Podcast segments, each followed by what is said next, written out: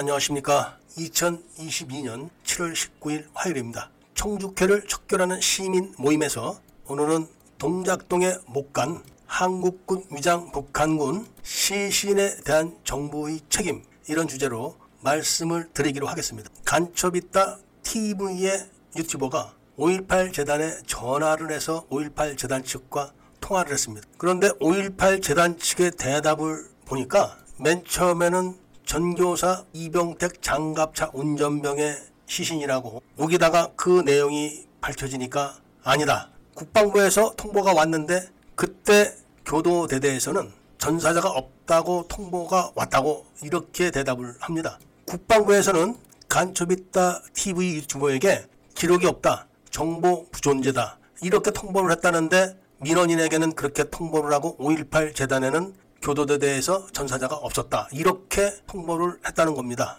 지금 국방부나 5.18 기념재단 그리고 5.18 진상조사위원회에서 지만은 박사가 5.18에 북한군 왔다. 이런 주장과는 차원이 다른 거를 인식을 못하고 있는 겁니다. 북한군이 왔다. 이 정도가 아니라 전투교육 사령부에서 북한군에게 한국군 군복을 입혀가지고 한국군에 배송을 시켜가지고 11여단을 공격을 해서 8명을 전사를 시키고 36명을 중경상을 입힌 큰 사건입니다. 거기다가 전교사 장갑차 운전병까지 전사를 했습니다. 이 사건은 북한군이 왔다 이런 차원이 아니라 한국군 장성이 북한군에게 한국군 천모와 군복, 탄띠, 배낭, M16 소총, 90mm 무반동 총을 지급을 해가지고 한국군 장성이 명령을 내려가지고 한국군 교도대장, 육군 중령이 육군 대위를 분대장으로 임명해서 비밀리에 출동을 해가지고 한국군 정예 특전사를 기습을 해가지고 8명을 전사를 시키고 36명을 불구로 만든 사건입니다. 그리고 북한군을 한국군으로 위장시켜서 특전사를 공격을 해놓고 5인 사격이다. 이렇게 조작을 해서 42년 동안 숨겨왔던 사건이라 북한군이 왔다. 이런 차원이 아니라는 것을 지금 망각을 하고 있는 겁니다. 이 사건이 밝혀지기 전에는 모든 국민들은 아들들을 군대에 보내서는 안 되는 겁니다. 5.18에 관련된 장군들이 합참의장, 육군 사성 장군입니다. 해군 참모 총장, 해군 사성 장군입니다. 전투교육 사령관, 육군 삼성 장군입니다. 부사령관 투스타입니다. 교수부장 완스타입니다. 그리고 알 수 없는 숫자의 영관급, 위관급 하사관들이 같이 북한군과 합동 작전을 한 겁니다. 이런 군대에 어떻게 내 아들들을 보내가지고 언제 어떻게 될지 누가 장담하겠습니까? 지금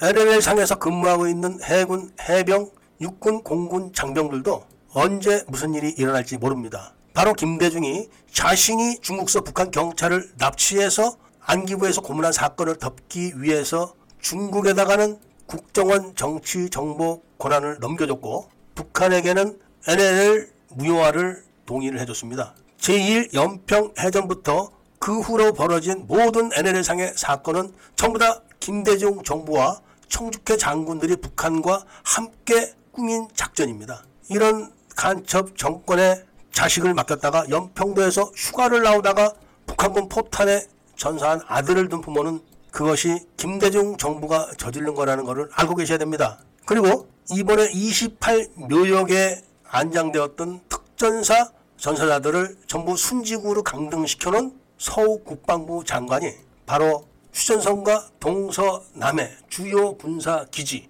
주요 군사 장비에 장착되는 감시 카메라를 중국제로 전부 다 교체해가지고 실시간으로 모든 감시 정부가 중국과 북 한으로 넘어가게 만든 간첩입니다. 김대중이 노벨상을 받았다고 해서 목포에 노벨 평화상 기념관을 수천억을 들여서 세워놓고 거기다가 절을 하게 하는 겁니다. 그런데 김대중이 그 이전에 북한 경찰을 중국서 안기부로 강제 납치해서 고문을 했는데 그런 사람이 어떻게 노벨 평화상을 받을 수 있겠습니까? 돈을 주고 사가지고 자신이 저지른 북한 경찰 강제 납치 고문 사건을 은폐를 한 겁니다. 이렇게 국민을 속이고 5.18의 첫 번째 발단 사건이 전남대학교에서 경비병들과 학생들 간의 충돌이다. 이렇게 또 42년 동안 섞이고 있습니다. 5.18의 첫 번째 발단 사건은 아시아 자동차의 총을 들고 쳐들어가 가지고 군용차 두 대를 강탈한 사건이 첫 번째 사건입니다. 두 번째 사건이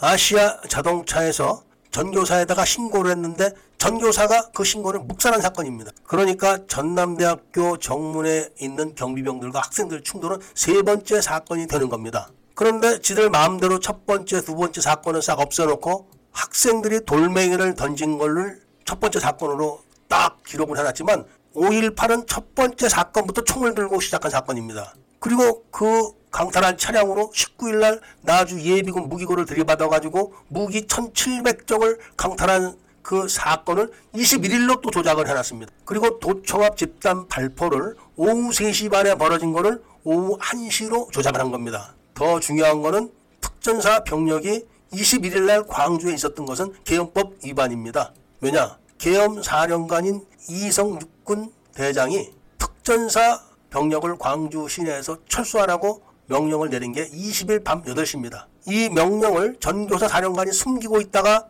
도청합 집단 발포가 시작된 오후 3시 반부터 끝난 4시 그러니까 도청합 집단 발포가 끝난 4시에 그 명령서를 꺼내들고 공수부대 철수 명령을 내린 겁니다. 더더군다나 군분교 점령 사건은 24단을 기습을 한 것처럼 가장을 해서 24단이 음호와 고성능 무전기 20대, 군용 지도 20장을 북한군에게 넘겨준 사건입니다. 그리고 아시아 자동차 진입로 세 군데 절개 절단을 한 것도 발표를 안 하고 있는 겁니다. 그때 강탈한 차량 중에서 19대가 42년이 지난 지금 이 시간까지도 반납이 안 되고 있는 사실을 또 숨기고 있는 겁니다. 그리고 그 차량 19대의 연고대생이라고 자칭했던 북한군이 이을설 중장과 문재신 상장이 그 차량을 타고 25일 날 공안시에 전남 도청을 빠져나가서 영광 백수 해안으로 탈출한 사건도 비밀로 하고 있는 겁니다.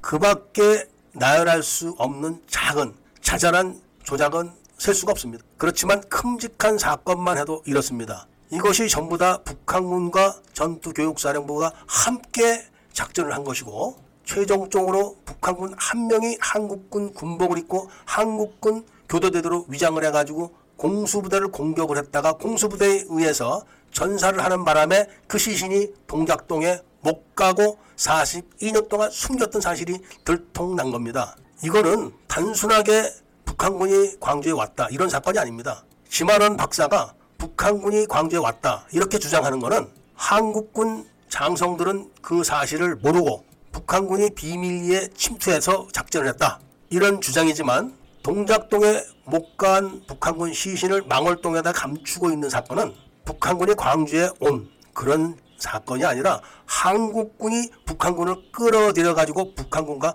같이 작전을 해서 대한민국을 뒤집어 엎으려고 했다. 이런 작전이라 단순하게 광주에 북한군이 왔다는 차원이 아닙니다. 지금 망월동에 신원이 확인되지 않은 시신 중에서 완전히 사망 날짜, 사망 장소 이런 것이 밝혀지지 않은 시신이 딱 두 구가 남았습니다. 그 두 구가 바로 교도대대 병사로 위장했다가 전사한 한 명, 또 하나는 한국군 소령으로 위장을 했다가 권총으로 자살한 북한군. 이 두 명이 딱 지금 무연고 묘지로 남아있는 겁니다. 망월동에. 이런 사건을 국방부나 5.18 기념재단, 5.18 진상조사위원회 말단 직원들이 나서가지고 맞다, 틀리다, 이렇게 이야기할 사안이 아닙니다.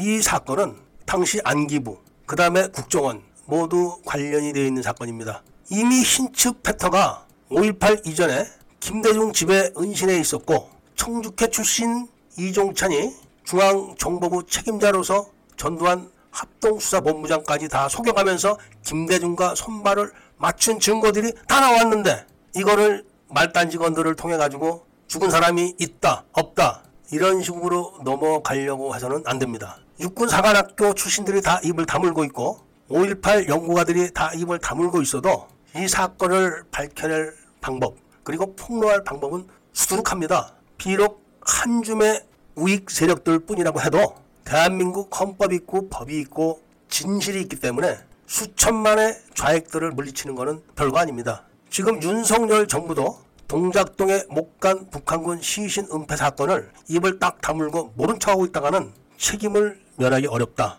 이런 말씀을 드립니다. 그렇지만 윤석열 정부가 5.18 북한군 시신을 망월동에서 확인한다면 대한민국 역사에 길이 남을 훌륭한 정부로 길이 길이 칭송을 받을 수 있다는 말씀을 한 번 더 드리면서 오늘 이야기를 마치고자 합니다. 애국 시민들께서는 우리가 비록 한 줌밖에 안 되는 세력이라고 해도 겁을 먹을 필요가 없습니다. 우리는 대한민국 헌법 안에서 지금 살고 있기 때문에 그런 겁니다. 이야기를 들어주셔서 감사드립니다.